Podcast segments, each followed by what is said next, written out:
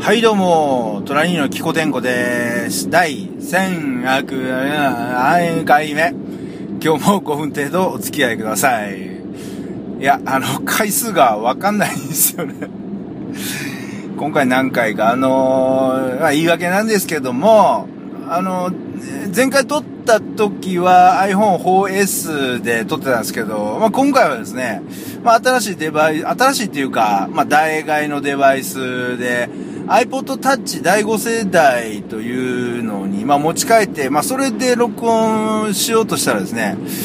まあ、前回の録音が iPhone 4S だったんで、回数がわからずと。で、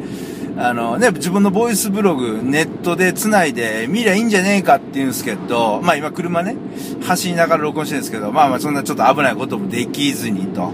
ああ、回数わかんない。いや、まあいいや、撮っちゃえみたいな感じで 撮り始めたんで、1100、は1170回目なんですよね。今回ね。はい、よろしくお願いします。あの、ね、12月ですね、もうね、早い。早いっつったって別に、別にその、別になんかせわしく、忙しくやってたわけじゃないんですけども、まあ、前回のキコ伝語の配信から、まあ、ほぼ1ヶ月っていう感じでね、まあ、あっという間で、まあ、まあ、気にはなってた、気にはなってたんですけども、まあ、なんやかんやしてたらこんな感じになりましてね、うん、まあ、12月ね、えー、まあ、師走、まあ師匠が走る前から、まあ俺ら走っとるやないかトラックドライバーは、みたいな感じですけども、まあ変わらず走っておりますけど、今日もね、仕事終わって、あまあ車走らせておりますけどね、自家用車もね、いろいろ走らせておりますけどもね、うんまあ喋りはあまり走れないんですけどね、走ってないんですけど、まあまあ、そのどうでもよくて、あのー、ワインのボトルが、まあ、ペットボトルが採用されて、まあ、もう何年も経つと思うんですけども、まあ、このキコネコでも前に喋りましたけどもね、その、まあ、ワインのボトルがペットボトルになったのは非常に、まあ、嬉しいことで、うん、ただですね、今までその、まあ、ペットボトルに変わってきたやつが、まあ、僕がいつも買ってる、まあ一番、世の中で一番安い、まあ、安、一番安いかどうかわかんないですけども、あの、スーパーでね、300円以内で買えるやつ、うーね、まあ、290何円とかで売ってるようなやつ、メーカー名、メーカー名っていうか、ブランド名、なんだっけな、ボンマルシェ、デリカメゾン？かなんかそんな感じのやつ、まあ、各社なんかちょこちょこ出てるんですけども、まあ、その、一番安いやつまでまだそのペットボトル化されてなかったんですね、最近までね。でその、まあ、ペットボトル、まあ、軽くてね、持ち歩くも便利だし、割れないし、ということで、ペットボトルのワイン欲しいなと思っても、まあ、安いからと思って、まだ瓶のやつを買ってたんですけどね、まあ、ついに、一番よ、最安値というか、がね、ペットボトルに変わりましたね。いや、嬉しい限りでございますよ。まあ、あの、ね、ワイン、まあ、ペットボトルって、まあ、いろんなもん、あの、飲み物がペットボトルに変わってる中、ワインもね、ペットボトルに変わってて、その、ただ、あの、普通のペットボトルにワインを詰めて、はい、だ、発売っていうわけにもいかなかったらしくて、やっぱりワインを、まあ、詰めるような専用のペットボトル、なんか、中に特殊なコーティングを、やっぱりしないとダメみたいなんで、まあまあ、それがね、ちょっとコストかかったりもしたんでしょうかね。うん、まあ、それがこう、まあ、企業努力なんでしょう。まあね、コスト削減。まあ、あとはね、その、やっぱりガラスのワインを、ガラス瓶のね、ワインを運ぶってどうしても重いじゃないですか。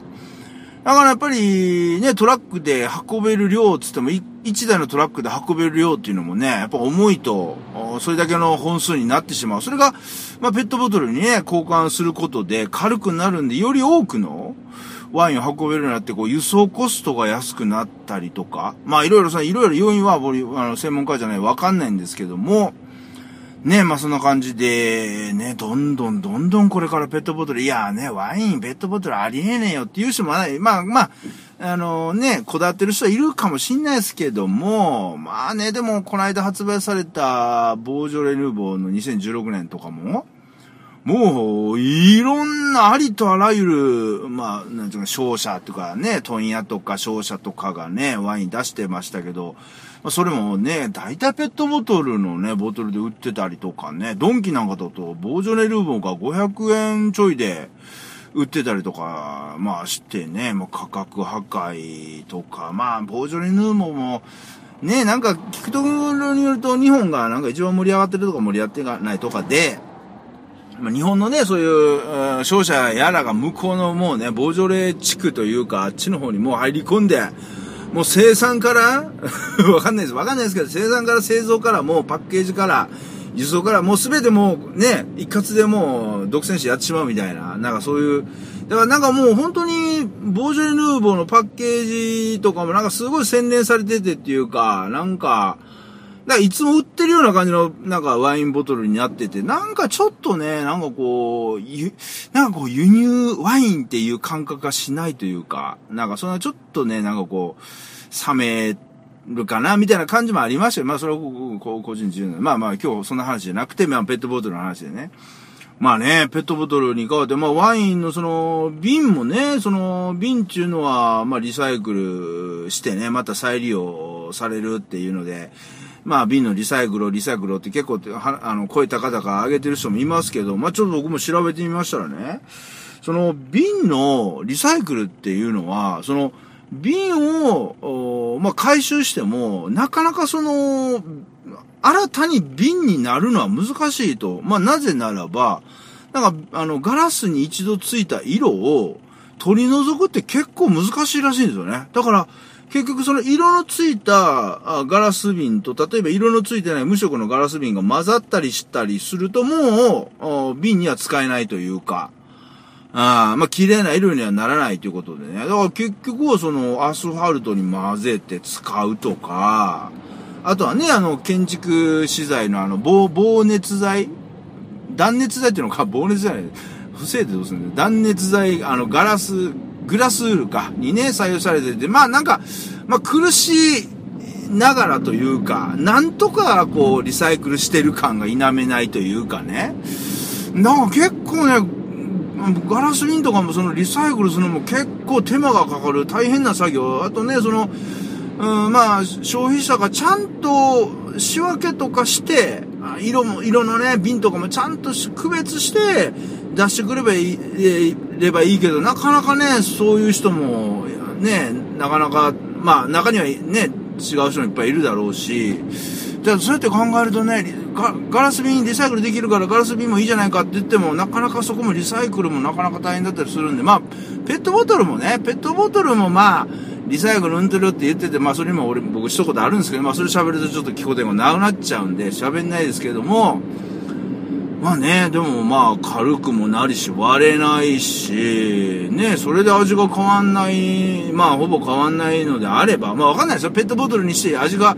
変わんないとか何かこうなんかが染み出すとかその辺実証わかんないですけども、ただね、まあ、まあ使い勝手いいっていうのは、うん、もうね、あの持ち歩いててバーンと落としちゃって割れないし、いう感じで、うん、なんか嬉しいなと、うん、ペットボトルになってね。ワインがね。まあちょっとワインを飲む。まあまあまあね、ちょっともう冬になってきましたからね、ビールもそんなね、ガンガン飲める季節もなくなってきたから、まだね、ちょっとワインを飲む量が増えてくるかな。なんかホットワインもね、なんか最近ね、なんかいいかなと思ったりもしてます。はい、以上です。